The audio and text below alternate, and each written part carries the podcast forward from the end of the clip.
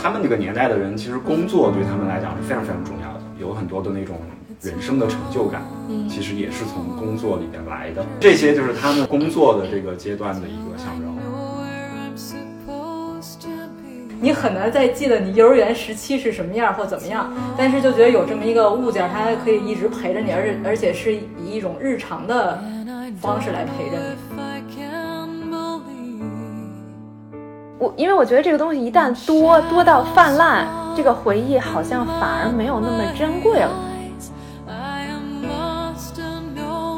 长情之物，我觉得是有情在里面。就是说，你当时买这个东西的时候，就我们一定是因为我有用心思、用情在想这个东西。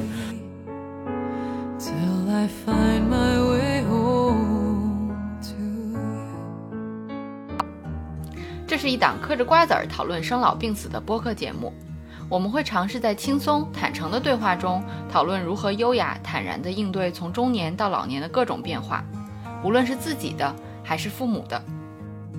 大家好，欢迎收听中年常见，我是倩倩，我是大聪聪。大家好，这里是百烂生活，我是大宇，我是大王，我是丹迪。过去的三个月呢，我们和百浪生活的三位整理师一同，通过对一生中人、物品还有空间的关系进行梳理，在设计师小张同学的帮助下，呈现出了“人生整理地图”这个主题展。三个月来呢，通过观众们对陈啊展陈的反馈，以及我们在沙龙活动中收到的参与者的讨论，我们发现大家对于物品有着深厚的感情，并且在。对物品的取舍之间，往往透露着许多许多的人生信息。所以呢，这一期我们想一起来聊一聊我们各自的长情之物，以及站在更长的时间维度上，是继续保持长情，还是换一种方式纪念？我们会先来分享一下大家各自的这个长情之物，然后呢，我们长情的标准是。五年以上，草草的定了一下，五年以上。我那天看到这个的时候，我就四处的环绕了一下，我觉得我们家没有什么超过五年的东西。是吗？真的没有。后来我就仔细的，真的一个抽屉一个抽屉打开了，滤了一遍，然后发现还真的是，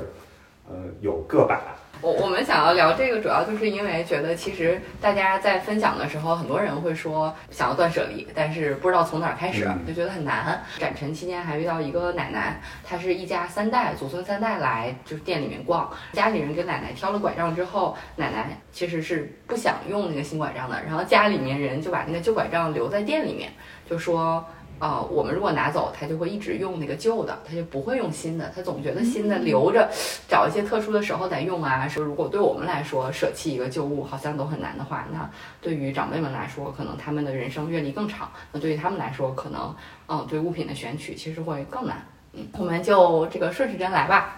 从。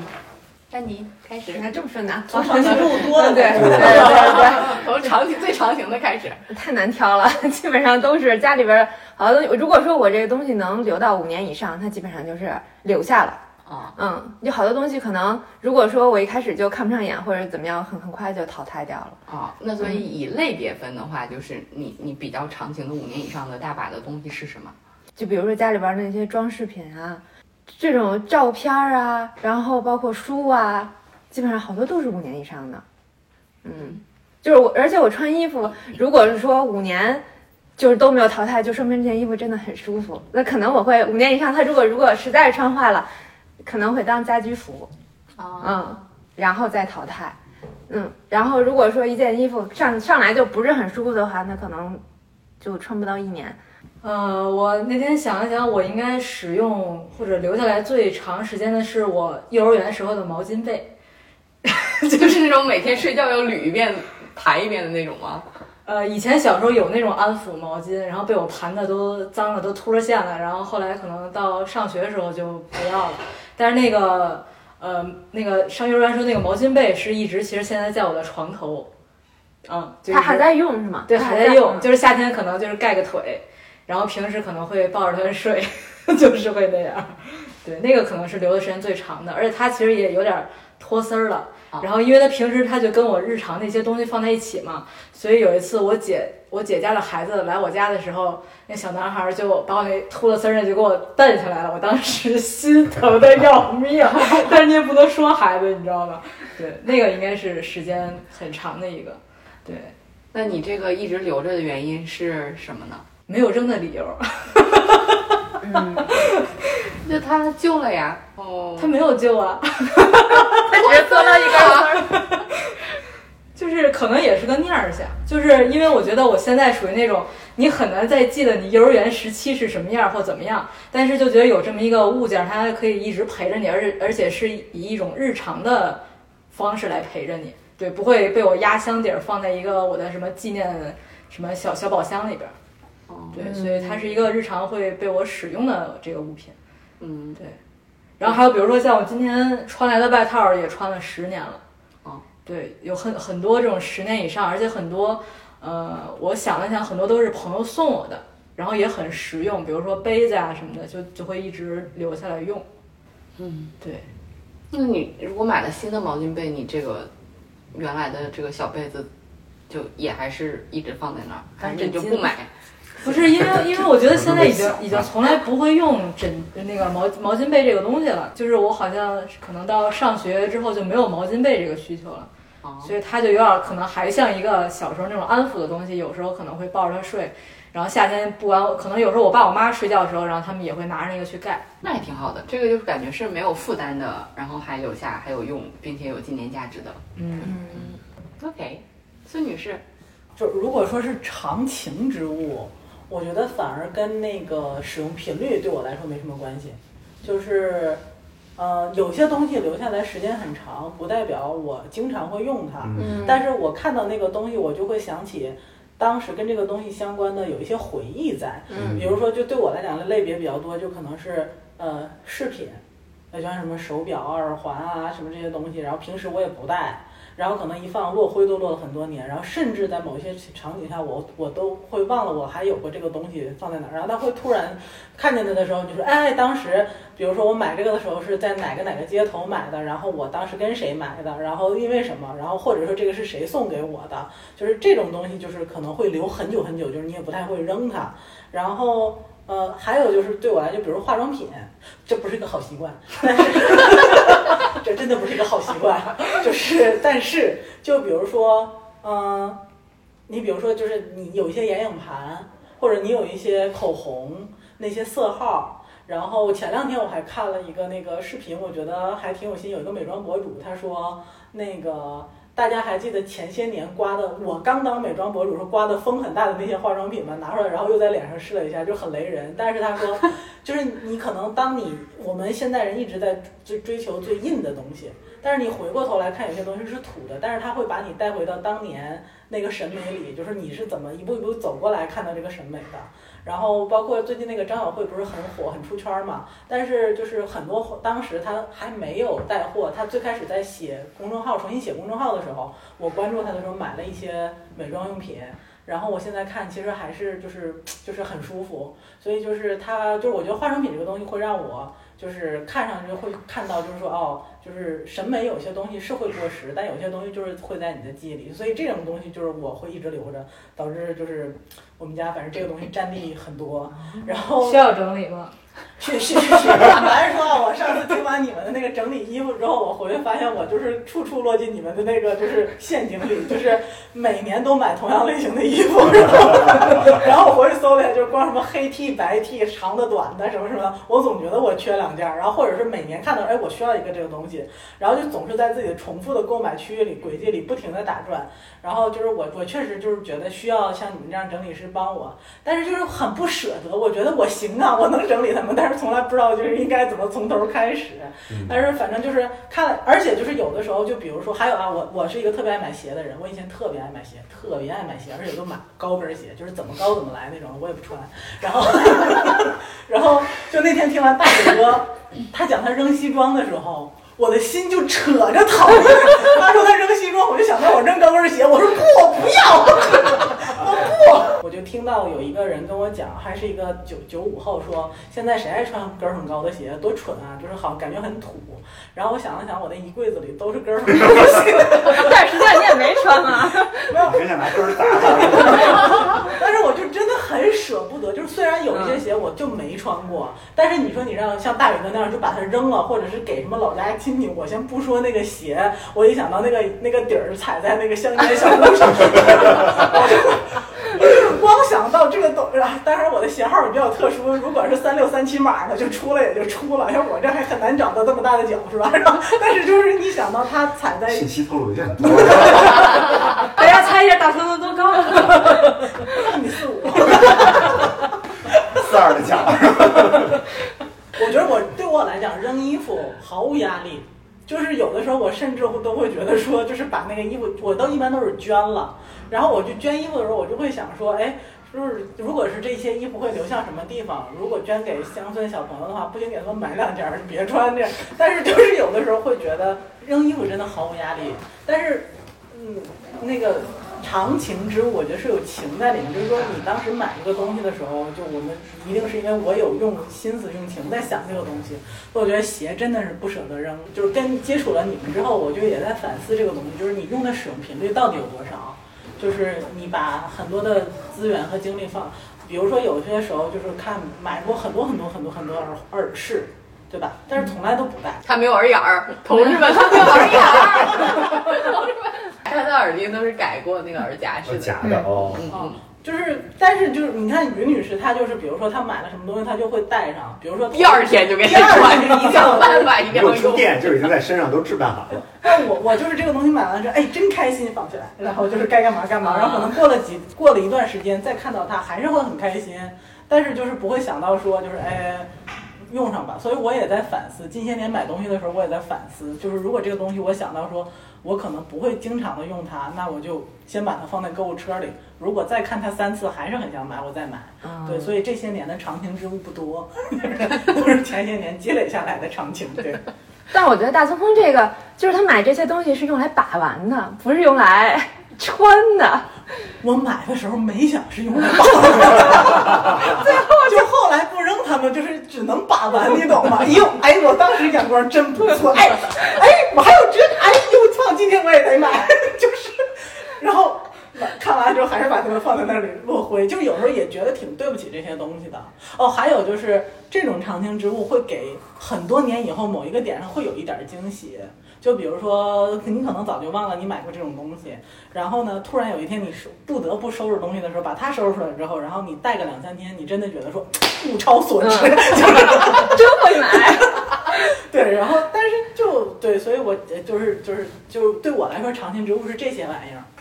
跟他们认识了之后，我回去认认真真的。拆了一下我好几年没拆过的快递，真的吗？几年没拆的快递，就是是这样子的，就是有没有生鲜已经长蘑菇的？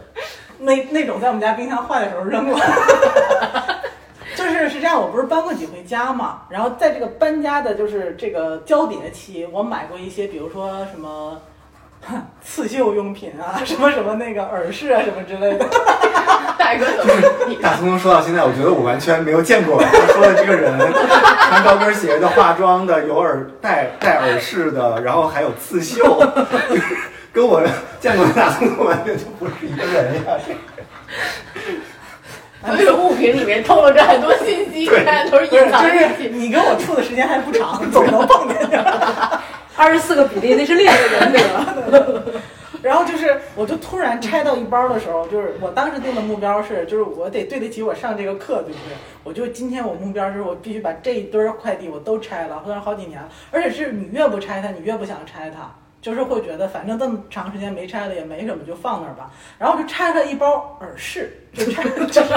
我不知道，就好像三四年前买的。然后呢，我就觉得说，哎。还挺好盖，然后我就挨个试完了，就在家里面就挨个试完，就挺臭美。之后就把它们扔在桌子上，然后扔在桌上，我干的第二件事就是拿起手机，我把这家店想再找出来，我再买点。然后就全然忘了这些东西已经好几年我也没有带过，对我的生活也没有任何波澜。就是我为什么要再买它？然后就是我我后来发现这家店不在了。然后就是它都已经关停了，然后然后我就或者我就坐在那里想，就说这些年这个东西我没带，但我买了它，就对我生活没有任何影响。那我当时为什么要买它？就是就会有这种感觉，就是因为你那个店多活了几年，就因为你没有早拆这个快递，所以那店就黄了。我在这里面想咨询一下这个店主，当年的库存还有没有？对，就是。就它不是常青植物，但是我保证我会带它，就是所以就是我后来想到这儿，然后就是我就干了一件事，就这几个月的呃，就这几个礼拜的时间，我但凡我出门前看到它了，我一定会带它们。就我一定就是要确保它们在它的生命周期里有被带过和使用过的价值。嗯，此时大王竖起了大拇指。哎，但今天见我们没有带，今天今天早上起晚了，脸都没洗，所以就是路径上没有绕过那一区。现在时间是下午两点，应该是中午起晚了。就是早上有乘客。正常你是洗完脸了之后，就是可能会绕到那一区想一下，哎呀，我今天穿干什么的？就没有，就是这这边走。这是一个动线问题，回头给解答一下。这客户因为客户摆在这儿了，一次录制就直接谈谈成了一个生意。对对对对对，我觉得我是非常，但是我觉得我需要先整理一下我自己的思路，然后再来找你们聊一下，不然你们应该挺崩溃的。哎，但是我插一句，那我正好看见一个短视频，然后有一个人他测试那个过期化妆品，然后就发现其实有一些化妆品它虽然过期，但是有的有的化妆品并不容易变质，就比如说粉类的，就特别干的散粉、粉底，然后还有口红，其实这些东西。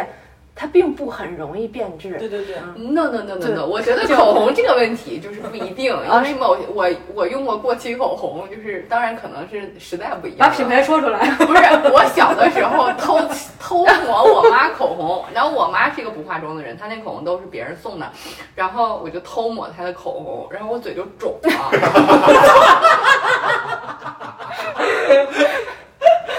对各位当妈妈的人，尤其是家里有女孩子的，就是就是过期的化妆品啊，就是该处理的还是处理一下，或者至少锁在一个小箱里面，自己怀念就自己怀念。就这个事儿，我我有点发言权啊，就是就是既然我们谈到了这里，就我觉得像。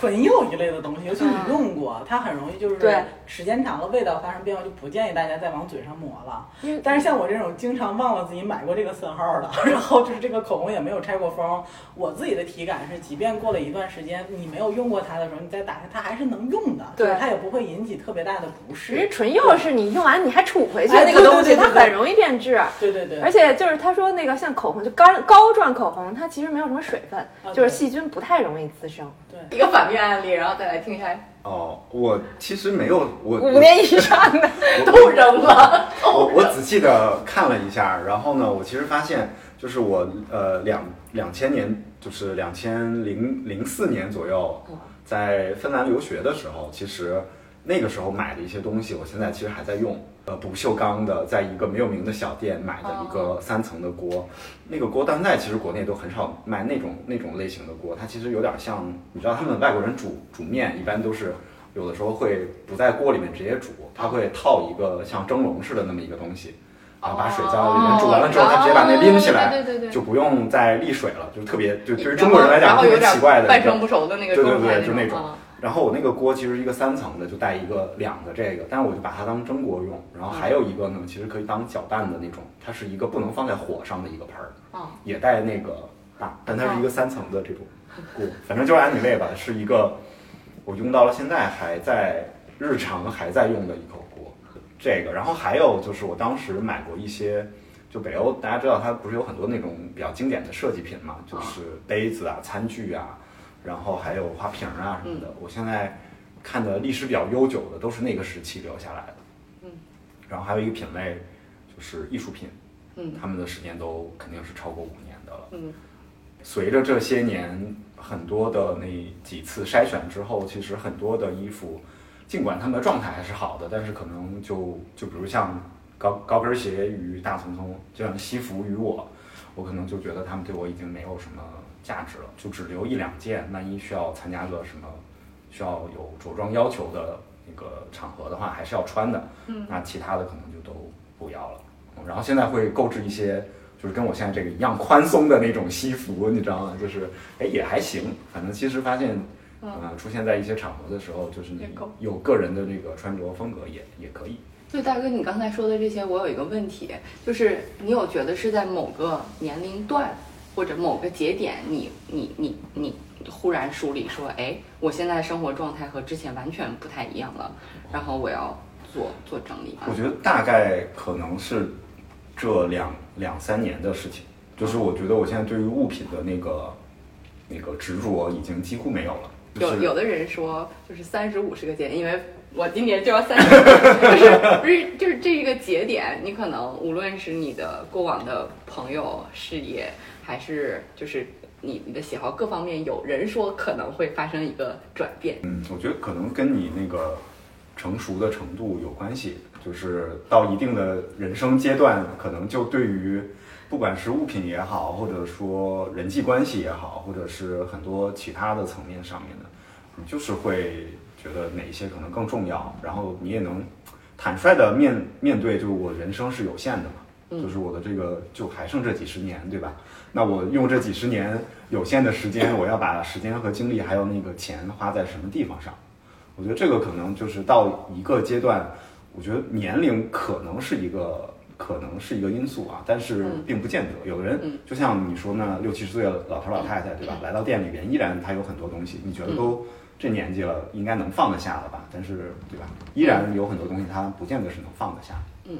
我觉得是看是看在乎的东西吧，就比如说，你看大王彤看着他的那个几十双高跟鞋，他扔不掉。然后你是就是那个量身定制的西服，说不要就不要了，就是你也没有觉得可惜。我是反正我一柜子的衣服，这个品类就是超过五年的有很多，我甚至还有初中的时候买的衣服，我现在也能穿，就是衬衫，就是会穿吗？会，就是。那时候我大姨去深圳出差，带回来了一个牌子的衬衣，叫淑女屋。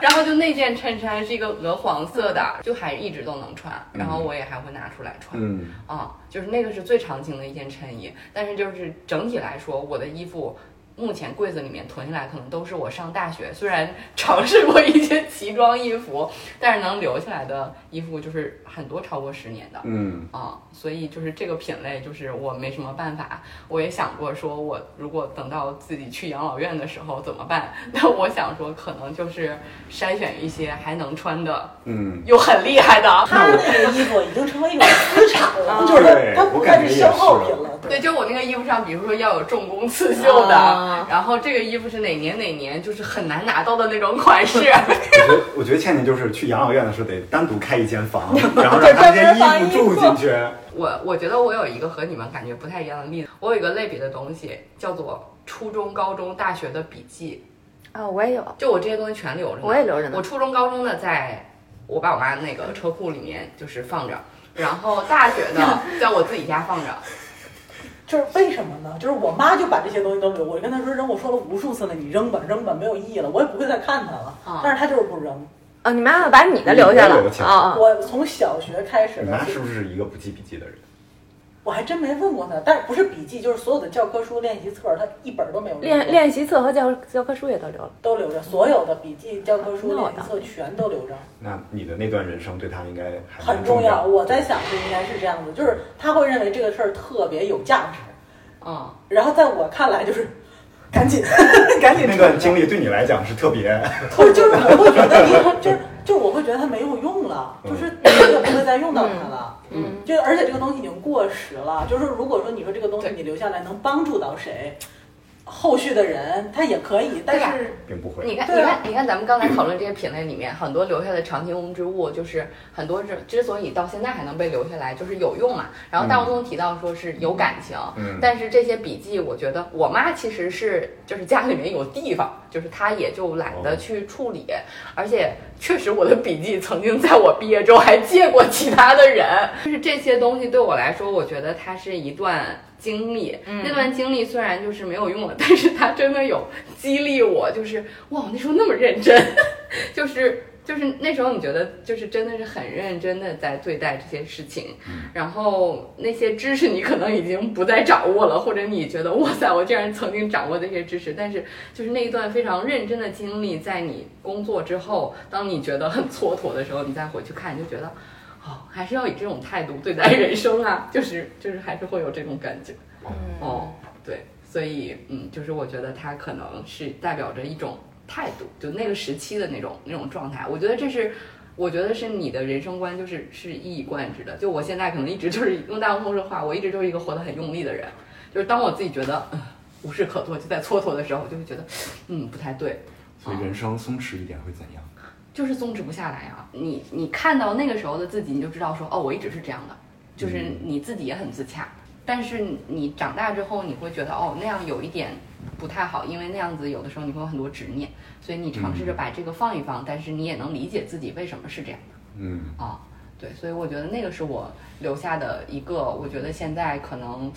呃，没办法抛弃掉。但是呢，我觉得它确实是一个没什么用，然后又占地方。那我妈现在时不时的会整理车库，她可能还会给我留着。那以后呢？所以我想说，可能慢慢的就是。呃，等我空一点，然后和她整理一下，可能挑几本 还算优异的作品 留下来，就是有那么一个一两个所谓的 sample，我觉得在就可以了，就不用把它们全都留着。因为大宇哥是刚帮爸妈整理过的嘛，嗯，然后大王也和爸妈有多年的共居经验，嗯，然后我妈妈最近也在搬家整理，你有没有发现他们有些什么难舍的旧物？我我我我有观察。嗯，一类一类是就是他们工作时候的那种呃类似奖章，这还不是，可能就是纪念纪念品，就可能单位发的一些东西，或者是别人就你知道他们那个年代的人就喜欢互相送送东西嘛，嗯，就上面还会印着什么什么什么 什么场合什么几几年什么的那种，就类似的那种早年间的那种。工艺礼品吗？就类似的，有这这是一个品类。当然，搪瓷缸它一定不是只是一个缸，它一定旁边还有烟灰缸、有杯子、有壶，然后装在一个巨大的盒里，里面还有泡沫。那时候结婚好像特别喜欢送那个，就是一整套餐具，餐具，对对对。然后还是唐山古瓷，就是类似那种的，你知道，就是嗯，这种很大的或者大瓶子，然后。很奇怪，就是那个工艺都很奇怪。然后其实从审美的角度来讲，就你觉得怎么会有这么丑的东西存在？然后就是那些东西其实会非常占地方，然后他们很多会留着。嗯，还有一个品类倒不见得是，呃，就是那东西一直会留着，那个品类就是食品。他们会有非常多的食品的储备量。我爸妈是有巨大食品储备量的人，就是我都怀疑他们那个。任何一个时间点，你你突击他们的厨房，把他们所有的食材、调味品什么的都拿出来，大概我我觉得至少够十五个人吃一个月的，就感觉 我感觉巨多无比，嗯，就是食材。因为我我其实想，我有反思过为什么是这样的，就是他们那个年代的人，其实工作对他们来讲是非常非常重要的，嗯，然后这个工作就很多友情，然后都是在那个工作中建立的，嗯。呃，而且呢，他们有很多的那种人生的成就感，嗯，其实也是从工作里边来的，嗯，所以其实这些东西，那作为一个退休的人，自己已经赋闲在家了，对吧？嗯，就好像这些东西就跟你的那个作业本，就是你的那个笔记本，是你呃用力的那个 象征一样，对对。对，就这些就是他们那个工作的这个阶段的一个象征，或者说他们的价值感的象征，嗯。那食品呢？我觉得是因为他们是经历过那个饥饿的年代的，就是那种匮乏感是写在基因里面的。因为我经常回家的时候，我就想，哎，我爸，你为什么五点就要起床炒菜呀？就是，就你知道，我早餐是相对简单的，就是呃量比较少，可能种类比较多，但每样都不多。嗯。但我爸就是会一大早上炒一桌子菜的那种。早上有时候你们家吃就有时候我就我就想说，也也难。我就幻想，可能是不是因为我那个回家了，所以他就希望让我多弄弄点东西吃。当然这个是其中的原因之一。但是我妈就说：“哎，其实你不回来，他也炒也炒菜，也做挺多东西。”那后来我就想说，其实这些跟他经历过这个匮乏的年代，所以其实写在他基因里面的就是希望那个量是要超过，就是要越多越好的。嗯啊，所以他没有办法。我我鼓励他们做分餐制。嗯，就是你做完饭之后就一人一个盘子，嗯，你能吃多少就盛多少，你试几次之后就知道每一次要要做多少了，就不会每次，因为你做多了，他们那个年代的人又不会浪费食物，就是只能继续吃剩菜，对，然后就会感觉那个生活品质其实是受影响的，对身体也不好，嗯，所以呢，我就有建议他们改用分餐制，但好像。能试几天，但是又很快就会回归到那个原来的那个状态里面去。哎，跟餐具大小有关系吗？哦，我后来给他们也改了餐具的大小，因为我给他买了一个那个台面上的洗碗机嘛。嗯。那个洗碗机是放不了原来我们家那些，就是你知道可以摆宴席的那种大盘子，就塞不进去，哎，然后就把那些全都给放在了那个就是壁橱的最上边，不好够的地方。然后他们现在用的盘子其实都非常小，啊啊，所以就给他们用那些，然后也能放到洗碗机里边去。啊，我觉得通过这个可能稍微改善一点，对，稍微改善一点。但是呢，呃，很多时候他还是就是炒完了之后发现，哎，炒多，然后从上再够一个大盘子下来，就这个还是会常有的。嗯，我觉得这个是他们两个比较常见的品类，我观察的。嗯，所以你又能理解，就是因为觉得他们的过往、他们的基因里面就写着这些他们在乎的东西。就你想改变改变一个人，几乎是我觉得是想改变别人是不太可能的。嗯所以有的时候就看到了，然后知道了就行。那完了。嗯，我我妈我妈是那个什么，我妈是，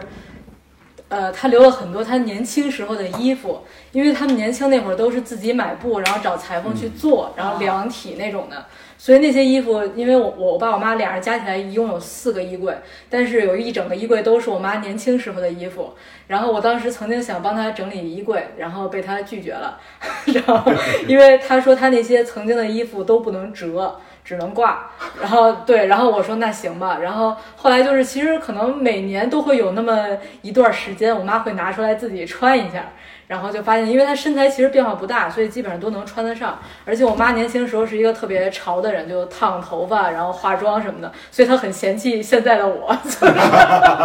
就看不上我穿衣风格，也看不上我我的打扮，就觉得特别糙活的。对，然后所以呃，我也曾经试过我妈的衣服，然后发现我穿不进去，就是这个一是身材不太符合，二是风格确实不太合适。然后我觉得这两年我妈可能有点松口了，她有说，她说如果你周围有朋友是这种穿衣风格的，如果她喜欢的话，我衣服可以送给她。对，但是如果没有人喜欢的话，她就会把衣服还保留在衣柜里边。对，真的那些衣服确实，而且我觉得以前那些面料真的是特别扛年头，嗯就到现在仍然是很新的一个状态。阿姨会去把玩吗？会经常，嗯，对，经常。那就有价值啊。大王说这个让我想起来，我妈有一些她结婚时候留的那个背面儿，就是那种绣的那种绸子的缎子的那种啊缎子的，对对对，红的绿的，红的绿的那种啊，其实拿出来特别好看，然后她现在也还留着呢。那还能改做衣服啥的吗？你看这这这总要往身上穿，这个问题呢，现在都敢往身上招呼，你知道吗？就我妈不但 留了衣服，我妈我妈的好，我妈其实自己不爱穿，但是我妈的东西好东西都是我爸出差的时候给我妈买的，所以我妈有好多好皮包，比如什么皮尔卡的，大牌子。我看到我看到那个微信上面有人有人把就是大家之前的那个旧包嗯拿出来，就重新的给改成新的那个款式，嗯就还用以前的那个皮子，嗯然后那个带儿、五金件儿什么的，然后他重新给你做一个新的新的包。嗯我觉得那是一个，就是你愿意的话，是一个重生的重生的方式。嗯嗯对。然后我妈还留了一个我觉得很精彩的东西，就是我爸年轻的时候画的图。就我爸是工程师，然后他以前就是自己接私活儿赚赚钱画图。我觉得一方面我我我觉得我妈拿这个东西就会觉得说，你看你爸就是你看你爸做事特别认真，就是他做对，就是写在骨子里的，就是认真。就是你们家传承就留这个东西。一生下来在背上先刻了“认真”二字。这个东西做，你看你爸做的这个这个图，然后还有 原来留笔记是干这个使的。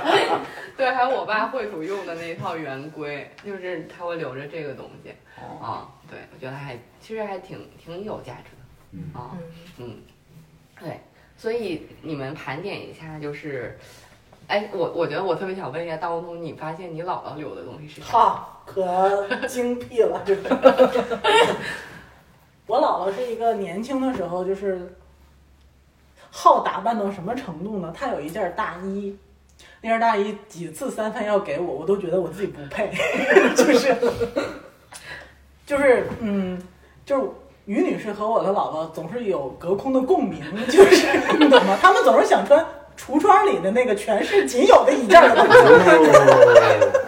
然后在那个年代，就是好像是呃，就是呃，我姥姥和姥爷他们呃中年时期的那个时候，然后大概可能呃几十块钱就能养一家人的时候，嗯那件大衣三百多块钱。嚯！然后我姥姥当时就说想买，然后它大概就是一个就是呃呃是呃领子是毛毛的，然后呢呃是呢子格的大衣，就是很苏联那种范儿的大衣，然后好像就是只有那一件，放在那个最大的百货公司的橱窗里。我姥姥就说我要买，然后我姥爷就是宠妻狂魔，然后全家就节衣缩食，然后就把就攒了三百块钱，几个月攒的我忘了，就把那件大衣给买了。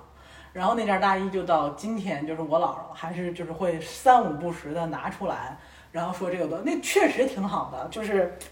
什么都没有变，就是那个料啊、型啊。姥姥的身材也没有变。哇，对啊，姥姥这么多，就是我姥姥年轻时候要保持身材，每天早上起来二百个仰卧起坐，就是这样的人。现在多少个？现在多少个？现在不做了，都九十九十了，她肯定也不做。但是老人老的时候会瘦嘛，但是她年轻的时候就是腰围身材。就是几十年没有过变化，它会上秤的，对不对？就这一点非常跟跟于女士非常非常一致，就也是很用力，就是很用力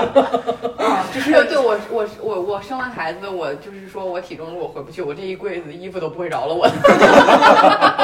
对对对，就是我姥姥，就是每一，她是那种印在骨子，她认为最重要的是，比如说。他会每一年见到你都会说你胖了还是瘦了，第一句话就是这个。就我就是就跟橡皮人似的，你知道吗？就是又胖又胖又胖。然后哎，最近瘦了，是不是有什么事儿？没有啊，没有啊。最近瘦了又胖了，然后他姥姥下一句就会摸摸他身上的衣服，哎，这个还不错。这挺贵吧？然后紧接着你去把双眼皮割了吧，我都说你多少年了，还是割一个。哎，怎么不打个耳眼呢？怎么不打个耳洞呢？哎，小姑娘打个耳洞挺好，戴耳环。我说老师我有耳夹，哎，那不行，那玩意儿不行。拉着一抽屉全都是耳环，等着呢，在这等着你呢。然后就就是，对，但是就是我我觉得他们就是，我看我就刚才你们说，我也在想，就我爸妈呀、姥姥，就是我感觉他们对待东西很认真，就是他们不见得有很多东西。就比如说，不会像我们现在就是物质很多，但是他当时买买一件东西，他认为就是，嗯，你比如说像我爸，他就是买一个东西的时候，我觉得对他来讲，他脑子里转的那个这个用品的使用周期是很长的，嗯嗯，啊，就是而且他真的是会，就他用你也不会觉得这东西被他费浪费的很磨损的很严重，他真的也不是说很金贵这个东西，但是他就是很认真的在使用这个东西，比如说。呃，你同样的，比如说给我们家狗买一个刷毛的刷子，我感觉那个刷子在我手里啊，和我们家狗玩两天，可能就会换一个新的刷子，就是总是会说，哎，可能有更好的，把这个就没用几次呢，可能就就就扔了或者怎么样。但是那个刷子在我爸那两三年了，他就还是那个刷子，然后他会就他就会用这个东西。然后，嗯，比如说他们会，我爸经常会跟我说一句话，就是。呃，就是比如说，就你用这个东西的时候，他会想着说我要很长久的去使用这个东西，嗯，所以我在每次用的时候，就是尽量的去，呃，用完了之后把它恢复到一个什么样的状态，嗯，啊，但是这个是我没有的，可能其他人有，我有的时候就觉得说，哎，自己是不是挺浪费、挺糟践东西的，嗯，就我总是想着这个东西坏了，我再买一个嘛，嗯。嗯，然后，呃，变化就是今年，就是如果按照我以往的性格，我们家冰箱坏了。就是它那个压缩机坏了，然后如果是以前，我肯定是赶紧拉走，重新买一个新的。嗯。但是今年我就想着说，嗯，我要修一下，这个决定太错误了。很贵不说，就是真的没有重新买一个好。所以我现在觉得，某一种生活方式只适合某一些人。我的领悟。因为那时代不一样，因为以前的话，它没有快时尚这么一说嘛，然后衣服生产也没有那么快，大家买一件是一件，而且那个时候就是就是可能八十年七八十年代改革开放刚刚刚开始的时候，大家都都已经穿那种衣服穿了几十年了，突然有新的有好的有有时尚的有有不一样的可以穿了，其实还挺舍得在上面这上面砸钱的，对，就是发现我父母也是。就是那会儿，大家经常就是我花了这个这这块表，花了两个月工资买的这双靴子，然后而且还排队，不是说你有钱就能买的，这还得抢。对，这还所以还还是不一样。所以东西来之不易，所以就会更珍惜。但那个时候，比如说你真是花了几个月买一块表，你会高兴很长时间。对，那现在好像就是快乐的那个值哈，就边际效益越来越来低。对对对，嗯嗯。对啊，所以就是感觉我们讲了这么多，其实这里面透露着很多就是人生的态度，他们的这种的态度好像就是这个东西，买来，可能我对它的方式就是。它要长，要和它长、长久的处下去。嗯它的大前提就是我们要努力的解决问题，就是这个东西如果用着不顺手，我们就想办法怎么样让它顺手，去改造这个物品和自己，对吧？让自己适应它。但我们可能就会想着说，哇，又出了新款，哇，这个比原来的更厉害了。然后就是一点零换二点零，二点零换三点零，然后甚至设计师都特意留一手说，给你留个带 bug 的，然后不然我们下次还升级什么？对，因为这个现在也是产品设计的一个，我觉得在一个消费消费主义社会里边，就是设计师们都呃刻意的把你的那个产品的周期设计的不耐用，嗯就很短，嗯啊，所以让就像刚才大聪聪说的那种。让长情这件事变得非常难，比如手机，你三年或者是时间最久五年吧，嗯，比如你用了一个苹果苹果的手机，对吧？如果你不换，那个手机几乎你是用不动的了，已经就它的功能已经就不符合你的要求了。嗯呃，所以其实我觉得这个也是现在的一个呃挑战。就我家就会买那种比较偏中古的的那种家具嘛，嗯。有时候可能是七十年代、嗯。七十年代的，或者是七十年代设计的，当然可能是九十年代的产品。嗯。然后现在像我家那个吊灯就是就是那个九十年代的产品，嗯。嗯所以其实，嗯，我发现我留下来的很多东西是，呃，经得起那个时间的，就是不管我是二十年以前买的，或者是这个东西已经有三十几年了，嗯那摆在我摆在我家里边，然后我会觉得它依然还挺耐看的。我觉得另外还有一点挺有趣的，就是大家会把很多东西寄托在物品上。嗯我觉得这个是非常非常有意思的一个一个事儿，不管是你的刚刚我们聊到的那种，不管是你的用力也好，或者是嗯、呃你的过往，然后你的经历，嗯、等等很多的嗯东西，你会放在上，啊嗯或者有一些甚至是很多人，我发现他不喜欢他他不舍得用一个东西啊，其实是跟他对自我的认知是有关系的。嗯。他可能会认为自己啊、不配用那么好的东西，嗯。潜意识里边，嗯所以有一件好东西的时候，他一定要留着，放在一个特别的场合嗯。才会拿出来用，嗯。啊尽管那可能就是一个日用品哈，嗯嗯。所以他可能会觉得，嗯，我不太配，嗯。所以其实跟这些都是有有关系的。嗯嗯，那咋办呢？我公公婆婆买了，我给他们买了那个那个新的无线的扫地机器人，嗯他们就一定要等到搬了新家再用，然后真的就是在家里放了整整一年半。也没什么好办法，有有的时候就是你送他的时候，瞬间就把那个包装什么都拆好，然后给他安置好，然后立刻扫地设置都给弄好，嗯，然后就不要让他有那种有，嗯，老是新的，老放在这儿，对，嗯。就直接把它拆掉，嗯。就是这种。直接把它变成旧的。对，这个可能是比较管用的。反正我现在对爸妈就是这样，买了之后立刻拆，嗯。然后给它弄上。嗯 OK，那我们刚才讨论了很多，就是食物这个维度，就是大家和物品的关系，还有身边的人和物品的这种难以去割舍的种种的情愫。那我们再来这个讨论一个延展的话题，就是数字记忆、数字嗯。啊，嗯。就是因为现在有越来越多的照片，就大家都说照片很重要，照片啊、视频，甚至像我们前两天做那个电影工作坊的活动，就是两个阿姨说她们想拍视频的原因，就是因为想多留下一些影像给自己的孙辈看，因为虽然说我的孙子孙女可能从来都不知道我年轻的时候是什么样子，哪怕说他们看到我已经。七十了，那至少他还能知道我，我现在开始拍，他至少知道我五十六十的样子。啊，就我觉得就是他们是有这样的想法的。然后我现在也会觉得，就是小朋友就是要多拍嘛，就反正拿起手机来就拍，就是觉得哦，就是他奶声奶气的时候过了就过了。但是这个问下一个问题就是，你这些占用了大量的存储空间，所以就是你们有关于这些数字记忆的整理习惯吗？然后你们是怎么保存这些数字记忆的？嗯，我觉得这个东西就是说，刚才刚才那个倩倩说它不占空间，它的确是不占空间。但是对我来说，它有一个问题，就是它占时间。对，就是当你不不停的在拍照片的时候，就是然后就一股脑的可能都拽到云盘里面。那有一天你想整理的时候，这个时间我觉得首先是很可怕的。第二，你想，你你我，因为我觉得这个东西一旦多多到泛滥，这个回忆好像反而没有那么珍贵了。就对我对我来说是这样啊，就是就我我知道照片很重要，对我也是很重要。但是呢，如果说它已经多到让我无法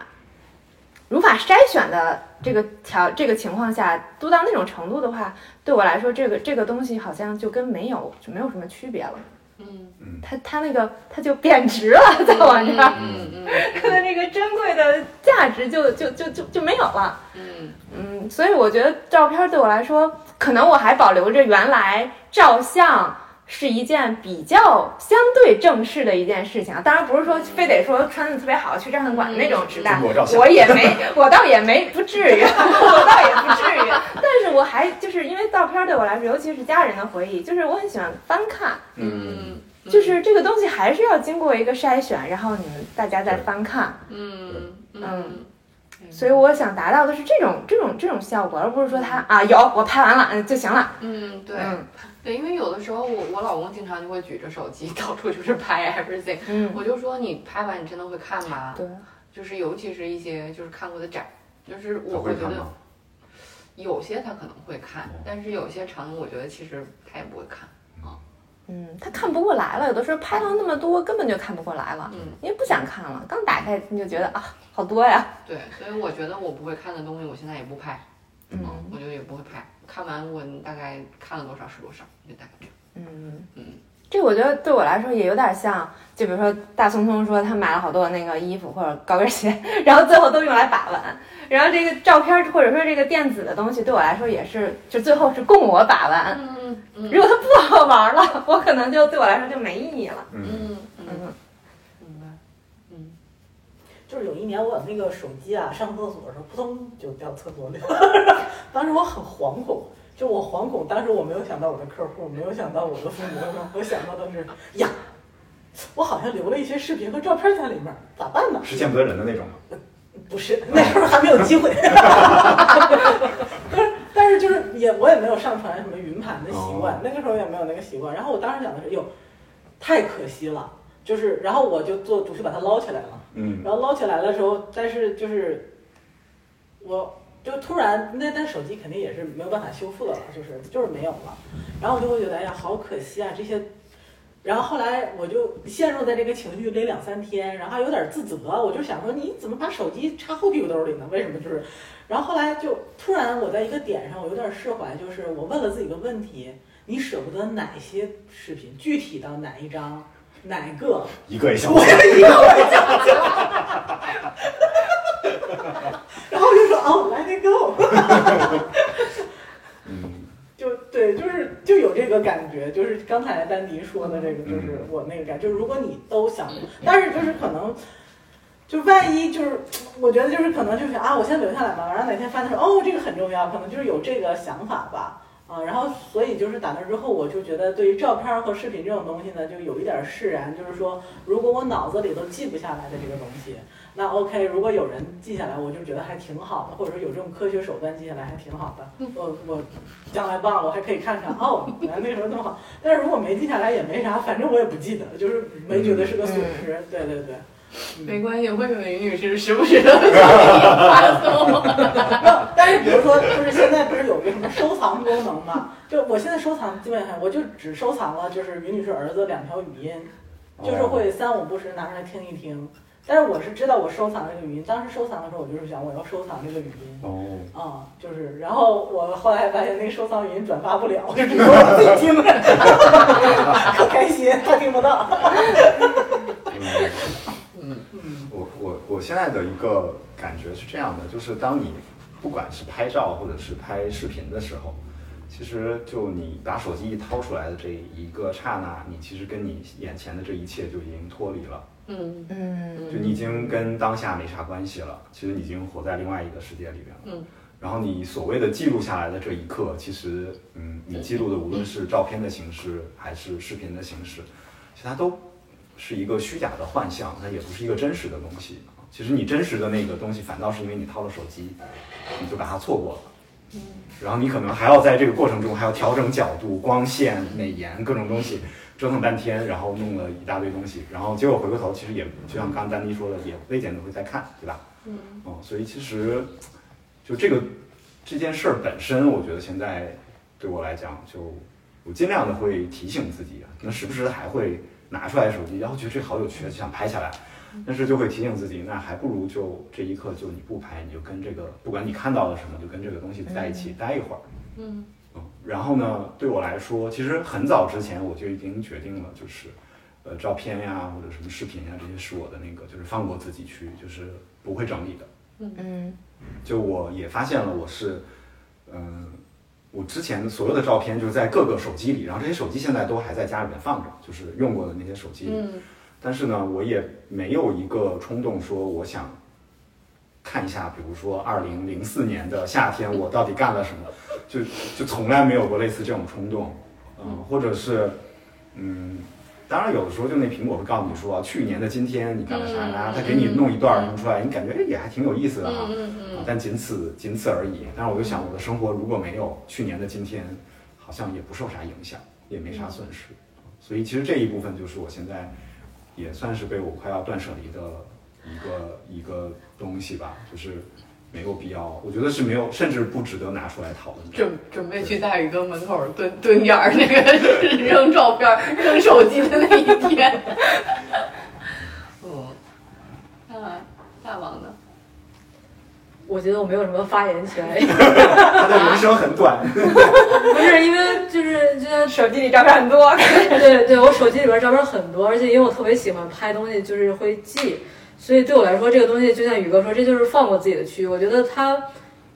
偶尔会成为我的负担，但是我并没有想那么多，嗯我只是享受当下，我就是想记录它，嗯那我就记录它。那我经常可能记录完以后，转眼就忘了，它就会在相册里存好久。那可能比如说我再再转个，比如说一两个月或者半年、一年之后再看，发现它不重要，那就删了就好了。嗯对我来说没有什么太多的沉重感或者压力感。嗯，对，而且我特别享受，就是苹果提醒我什么几年前的 今天，二零零四年的今对天，我像我的百度网盘也会提醒我什么多少年前的今天是这样的。然后如果这个照照片里边有我其他的朋友，我就会当下发给他，其实是跟他产生了重新的一个链接。嗯对我来说都是一个比较有意思的事情。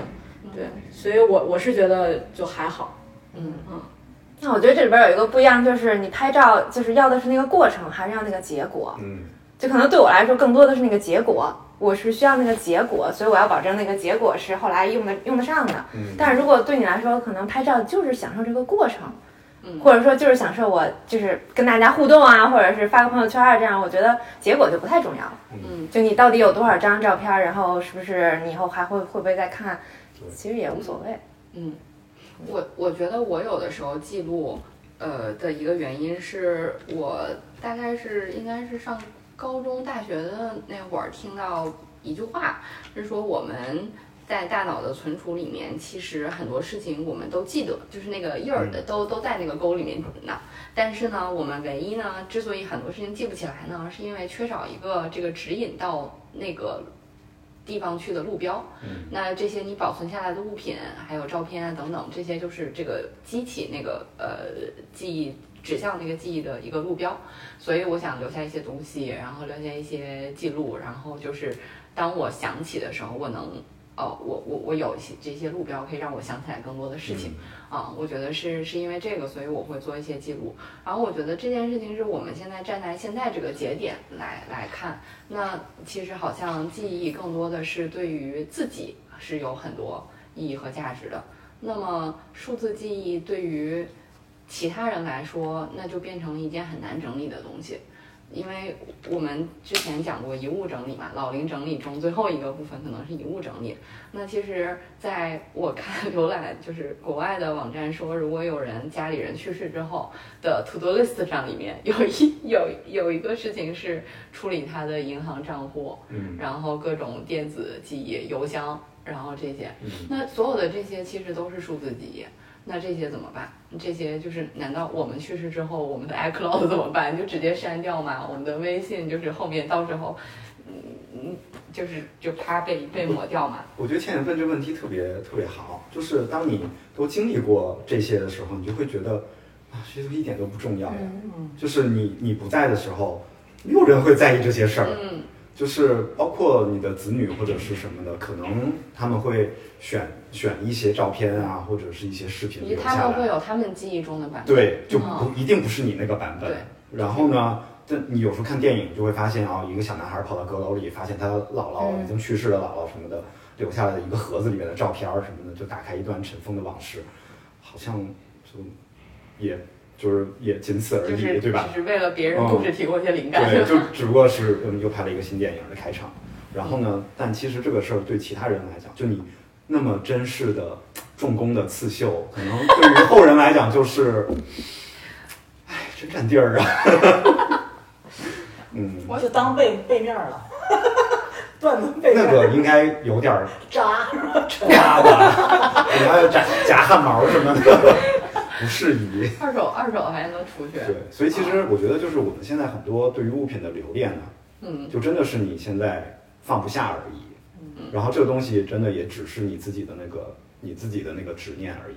嗯，再换一个人，嗯每个人都有自己的那执念。对，你还考老在万一设个密码，对，就是人想什么也这好像 被锁了。手机不就是输错几次之后，直接就会给你抹掉吗除？非你有你有你见过那本书吗？什么老年使用什么指南？它里面哦，有个小册子，那个，我指导见过那个册子里面嗯就是让你把你的各种用户密码名密码都写下来，但是你活着的时候你就想，这可不能随便乱写，万一被人看见了呢，然后结果就永远也没有写，所以到嗯万一有人真的需要需要用的时候，发现哎，好像也 也不知道，嗯，因为就是这件事情，其实想就 OK，我们进入最后收尾的阶段，就是对，就是就是呃，因为从这次的展览，我们从一开始策划，然后梳理所有要上墙的这些文案。然后到今天为止，其实我们还经历了沙龙分享，还有线上分享。虽然参与的人数比我们想象的要少，但其实也还是有一些反馈。然后包括呃整个展览期间，有的时候真的会有人驻足看很久。然后有一天有一个阿姨我印象特别深，那个阿姨就是应该是个工作日自己来的，然后她就是在每一面墙面前都站了很久，然后拍照。然后最后小心翼翼地说：“这张纸我可以拿走吗？就我们那个折页，说这个我可以拿走吗？”我说：“当然可以。”然后那个阿姨说：“嗯，就是你们这些文字，我觉得就很打动我啊，就说了这样的话就走了。我我我觉得就是这个过程对我自己有很大的精神层面的触动，就是当时我写完整理完所有的时候说，呃，我们少年时期对于物品就是。我们很渴望，很渴望，因为我们做不了主，因为就是爸妈嗯塞给我们说，哦，我真的好想要，然后给我一个吧。就尤其我现在自己当妈妈，看到小朋友这种做不了主的状态，就是很可怜。就是我很渴望长大，然后终于长大了之后，你就自己可以做主，啊，会不停的买东西。但是像现在人到中年，就是你慢慢知道说，有些物品从它的流通价值上，它就是真是浪浪费钱。然后，然后还有一些就是你真的是就没有必要，你想开了就没有必要。然后到了老年，你就是像我妈妈现在就不停的说，他们现在就是要从准备要从一个大把大房子搬去一个小一点的房子。我说你们这么多东西能行？我妈说我一柜子已经清一半了，就是这几年我慢慢就是在告别这些东西，说我我也用不上，然后也没有用，留那么多东西干嘛呢？就是他自己已经在经历这样的过程。我觉得是因为他在帮我姥姥整理的时候，他我觉得产生了这种经验。然后我也是在自己整理自己家的时候，慢慢一次搬家一次搬家，然后发现东西太多，其实就是没有用，没有意义。哦，然后但是梳理完之后，我就说我得出的结论是人生好苦啊，就是这么点事儿，就是我们和物品的关系到走了，你真的是也带不走，然后你能驾驭的东西就这么少。然后我当时就很感触，我说我最后写了说人生好苦啊，哦，但是如果你只看着那个终点，你觉得没有意义，那那这些经历都没有意义了吗？那你可能就会丧失生活的兴趣。嗯，所以就是看到了那个终点，然后再回过来，你就更知道生活里面什么重要。对哦，我觉得这个是梳理完之后我很重要的一个，呃，就是感觉收很收获的地方嗯，所以衣服特别重要，是吧？啊，真的很 对，但饭可以不吃，山不能不爬。但是，我今年一年哦，就是我今年一年就是有很多店我进都没有进过，因为我觉得我一些多一件不多，少一件不少的我不要买了嗯，啊，我只要买那些我觉得很厉害，就是都没有我柜子里衣服好，你知道吗？这就是最吓人的地方，最后这个衣柜就慢慢迭代成全是厉害的衣服，没有能出街的。没有啊，我是会穿全都能出街。我做的厉害的衣服都可以出街。对，就是我会更知道说什么东西是能使用的。然后我如果有一些就是呃，比如说厉害的衣服进来，那我也会淘汰一些，就是不不不，厉害的衣服我不喜欢了，我会流转它。其实我觉得这有一个免疫的过程，就是我们一开始都是从小的时候，就是像倩倩说的，小的时候物品都是父母给安排的，有些东西你要而不得，然后慢慢你会就会就会慢慢发现，比如说倩倩山对于倩倩来说是很重要的，有的时候吃的对对于某某些人是很重要的，就是有一天，就像倩倩可能到现在她觉得。那有一些山对我来说，就是还不如我之前买过的好，或者还不如我以前买过的厉害。我觉得都会有那么一个一个点，让我们觉得我大概明白了这些什么东西是我是对我来说是重要的，或者说像倩倩的妈妈给给姥姥去整理东西的时候，她会她会慢慢就知道哦，这其实后来后面的都人都用不上了，我是可以让他走的。所以我觉得我们都会经历这这一个过程。就虽然说人都有终点，那物品也有终点，但是我觉得这个过程也很重要。所以就是我觉得日常的整理也是能给我就是这种这种不断筛选这种感觉，嗯，而不是说真到我最后最后了，然后我想有这个心，然后但是又没这个力了，嗯的时候去做这件事儿。嗯所以我觉得我们这个展览可能会给很多就是观展的人一个共鸣，就是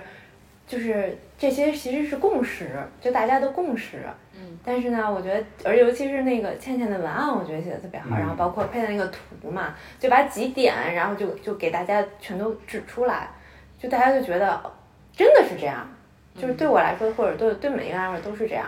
嗯，好的，就是关于我对，就是关于关于那天就是线上分享的时候，呃，我觉得那个提问的部分嗯。也、也挺有意思意思的嗯。啊，包括线下分享的时候的提问，所以就是就是关于这个部分，你们有什么有什么印象深刻的时刻，或者对，就是 in generally 在过去三个月里面，嗯，反正我觉得上周那个线上分享最后那个问题，我觉得当时我们三个人都回答了一下，我觉得当时是激起了我的那个讨论欲。非常有每个人的风格，我觉得你们对，因为他当时那个那个听众问的是，就是如何控制父母的购物欲，对吧？嗯对然后宇哥在在解读控制这个事儿嗯，然后丹迪也分享一下，其实我们之前做社老化整理的一些内容。然后我其实是从我的角度，就是从我跟父母生活的这个经历来分享的，所以我觉得这个很有意思，可能也是，呃，像该倩倩说，就是可能有人来看展览的时候，他可能会对他。经历过的阶段和他当下的阶段会很有感触，但是他其实对他没有经历过的阶段，他可能并不能理解。那可能我们作为整理师，其实我们嗯、陪伴过不同年龄层的客户都做过这件事情，甚至是我我曾经还去呃跟着老师做过一次遗物整理，所以其实我是把整个人生阶段稍微的都一并体验了一遍。所以我会觉得，如果我们当下没有经历过那个阶段，我们没法去设身处地的去为他想。那么可能当下我们能做的就是尊重他，可能我们并不能理解他，但是我们至少要尊重他的这样的一个选择。对，所以这个是当时就是感触还挺深，觉得还挺好玩的一个事儿。嗯，反正大乔那时候的分享就是你帮爸妈整理陪伴他们这个过程，还可以和他们多很多聊天的素材，我觉得就是嗯还对，嗯因为我觉得就是可能我们平时很难有很多的契机跟父母去深聊，就可能大家不是那种爱交心的那种性格，但是你可能会通过比如说跟跟着他们干聊啊，对，很奇怪你的。人生目标是是什么？但是你就会通过，但是你可能会通过日常的一些整理，然后突然有这么一个话题可以去跟他调侃说，哎，你这东西你买的这么多，你为什么不吃啊？然后他可能就说啊什么看错了什么，就就是我觉得这个是增加一些亲子的这个这个对谈时间，我觉得很有意思。嗯，必须要给大家补充一下，因为我觉得大宇哥这个分享就太内观了，就是太大宇哥了。怎么控制爸妈的购物欲？之后，大黄人说：“你看你用的这个词‘控制’，为什么想要控制他呢？但 是你你你想想你自己是什么样子的？就是我们很难控制别人呀，对不对？那很难控制怎么办？那我们先要从自己做起。控制一下你自己。我们有时候是自己没有整理好，然后想去整理别人，因为整理别人比较容易。这个大爷就说，真是太有智慧了。嗯，好的。就是首先就是说，通过这三个月的学习，改掉了自己一些陋习，就是无意识的陋习。然后，呃，就是再往深刻里走一点儿呢，我觉得就是可能就是跟我我觉得对物欲的依恋，其实是心理上的一种补偿。就是嗯，比如说我大宇哥说的清食材，因为前阵嗯，比人家冰箱不是坏了嘛，然后就是 顺带的清了一下食食材，发现我很多东西都是一九年那会儿买的，一九年底二零年买的，因为那时候是疫情，就是因为一个人住就总是想囤东西，恐惧。啊，对，就是其实是一种莫名的恐惧。你说我买那么多各种各样颜色的米干什么？我从来不吃。太好看，什么色儿都有，真的。时不时的把手插进大米里，然后那解解关买完还摆瓶里，为了这还买了很多瓶。然后瓶里的坏了之后，发现哎，外面还有备用的，一看日期都是什么一九年底、二零年初，然后就是都都这个时候。然后后来发现就是真的也不吃。然后你说我不吃吧，就是也没当我长肉。然后就是，然后后来我就在想，就是包括那个就是于女士刚才说的那个。你有些东西如果不记录下来，被人忘了怎么办？或者是你自己这东西，如果你特别在意的一个事儿，然后后人没有给你那个处理好妥当，或者说这事儿就哎。那我那就在那些照片哪儿去了？视频哪儿去了？就是我没了之后怎么办呢？就是难道要成立一个委员会吗？这委员会万一这些人都以后都没了怎么办？还要再成立委员？就是会有就是这种担心。这个事儿其实我我前前前两天那个也是就是那个跟阿姨在聊，她说那个嗯，她妈妈去世了很多年了，好几年了，疫情前去世的，然后骨灰呢就一直寄存在一个呃一个一个一个地方。然后他们想试图给他买墓地，然后没买到，然后后来说跟他爸商量商量，就是说就可能就是也想，他说他有一个客户的，呃爷爷奶奶在疫情当中去世了，爷爷去世了，然后因为爷爷奶奶感情也不是很和睦，爷爷没有留下那个话说到底要怎么处理，然后奶奶和和那个子女商量之后就给他抛向大海了，然后呢，我还挺震惊的，但是他当时说他觉得抛向大海，他想了想说他跟他爸商量商量就是挺好。就是说实在不行也抛向大海，说自己将来也抛向大海。然后我当时还就觉得就是就是我们家保洁阿姨就是一个思想前卫的人。然后我想说，哎，那如果我将来我我我我我内心里隐隐的不希望被抛向大海啊。然后我就想说，为什么我不希望被抛向大海呢？就是我希望可能潜意识里希望有人来看我。然后说，那我为什么希望有人来看我呢？就是我觉得就是没活够呗。然后是那会有人来看我吗？好，OK，假设就是说。就是我在我们这代人里头平寿命是平均寿命之下，那还是他们健在的时候还是会有的。那我的下一代可能，如果我在世的时候对人家很好，人家也很记得我，愿意想我，那可能也会来。那他们下一代就根本不会再想到我了呀。那就是早晚我会被抛向大海呗。那与其那个时候被抛和现在抛，反正我都不知道了，该抛就抛吧。然后后来我就这样一想，我就觉得哦。就是忽然我就想到这个物欲的事儿，我就觉得可能我对物欲有很痴迷的时候，就真的年轻的时候真的有很痴迷的时候，就这东西不买不行，就是必须得买，就是哎想尽办法撒泼打滚，或者是就自己有这个挣钱能力时候，我就是得买，虽然就然后可能买买买买买，然后也不计成本不计数量的去买了之后，后来发现买有一天买买到自己都觉得没意思了。然后，但是会突然有一段时间说我不买了之后又觉得很难过，哎，那是我的生活品质下降了吗？啊，或者说就是会有过这种 up and down 的时候，就对物质的依恋。然后我觉得这个波段会随着年龄慢慢慢慢，它这个波峰波谷就趋于平缓。然后就会发现有一天会发现说，其实我也不是特需要这个东西。然后其实有它没它，完全取决于我怎么看这个事儿。就是。就如果说我和于女士一样对衣服有很大的执念执念的话，那可能我我应该放弃一些对其他东西的执念。那假如我真的觉得这事儿现在对我很重要，那我就追求这个事儿就好了，而不是说我不管这个事儿也没有想清楚我就去追求它。所以就是当想完这件事儿之后，我觉得对物欲这件事儿呢，就慢慢慢慢会平和了。当然就是说。呃，人人之大欲嘛，是不是？就是还是偶尔三五不时的对一些杰出青年才俊设计出来的产品感受到一些吸引。但是这个时候要不断努力的提高自己的眼界和境界，尽量减少对一些庸俗设计这些东西的这个。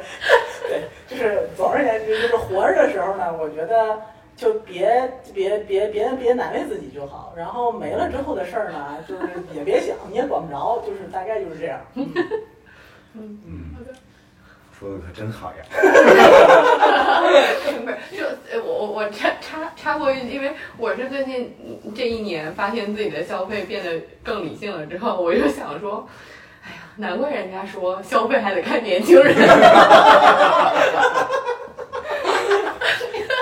知道咱们店为什么业绩不行了吧？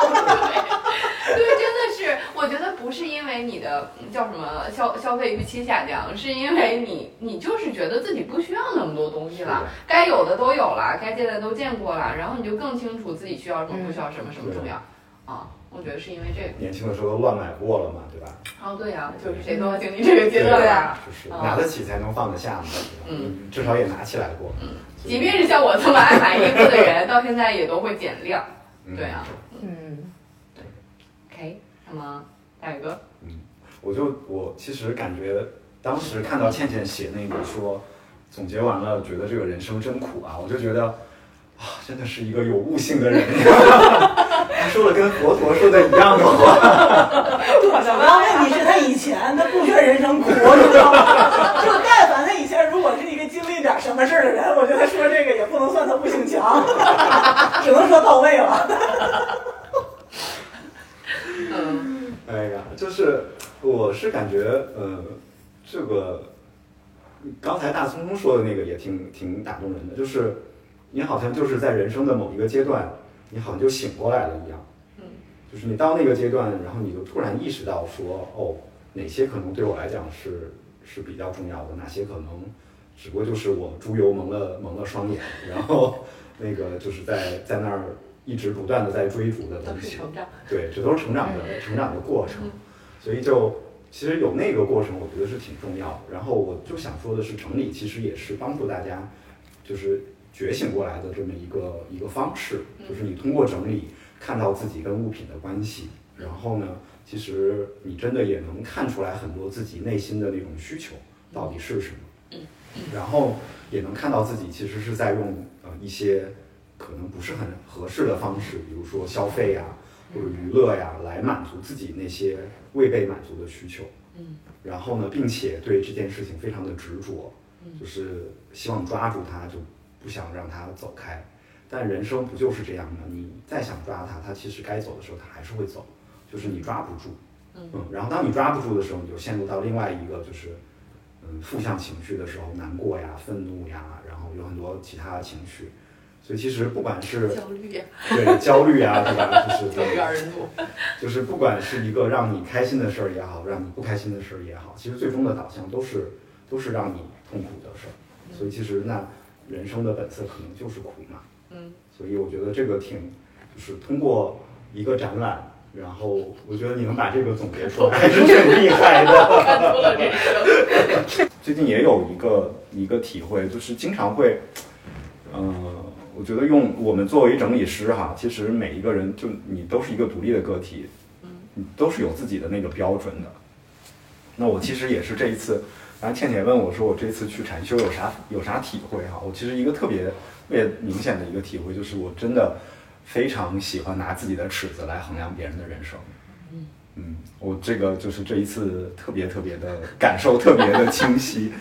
然后呢，我就想说，哎，但其实，嗯，何必呢，对吧？这完全是没没必要这样做的。然后每个人都有自己的人生，他都有自己的那个不同的阶段和他的那个面对的各种条件，所以其实你，呃，大可不必这样做。然后，而且很多的时候，其实我们掏出自己的尺子的时候是呃振振有词的，因为我们坚信我们那个尺子是是经过经过考验的，对吧？我前半生其实用尽了用用尽了我的全力来打磨这把尺子，然后精益求精的让它变得很很很标准，然后非常的精确。然后呢，那我这把尺子就是最好的尺子，所以我就希望拿着尺子来衡量，嗯外边的一切或者其他的人，嗯，那有的时候其实作为其实作为整理师，我们也经常看到各色的各色的人生嘛，就是你能看到各种各样的活法，嗯，然后呢，我觉得这也是对我一个提醒，就是嗯，是是真的不要随便把自己那个尺子拿出来。然后我也在想，嗯，也许有机会，其实我看到这个的时候，也许这个尺子慢慢的会不会也就也就变得不那么不那么硬了，然后它可能也许有一天也会消失掉。那给大宇哥总结就是放下助人情节，尊重他人的命运。哎呦我我我觉得整整理。就是我觉得从你们分享整理的步骤的时候，我就觉得有一招真的太厉害了，就是你把同类型的物品你全都拿出来，你先全都摆到台面上，这就是我从物品的层面上是具象的向你展示关于这个物品你到底有多少，对吧？可能家里有很多很多同类型的东西，让你。直观的感受到哦，我以后该怎么办？然后从就是刚才大宇哥说自省的角度，其实你先意识到这件事情，其实就是一切可能改变悄然发生的一个一个开始。啊，对，嗯，通过这次展览，然后认识三位新的好朋友，就很开心。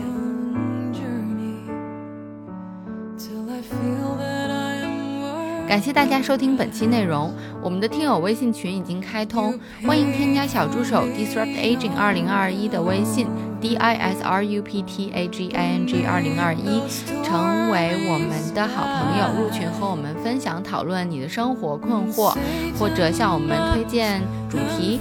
以及身边的嘉宾。大家也可以查看 show notes 以及节目详情中的相关信息与我们联系。期待和大家相见。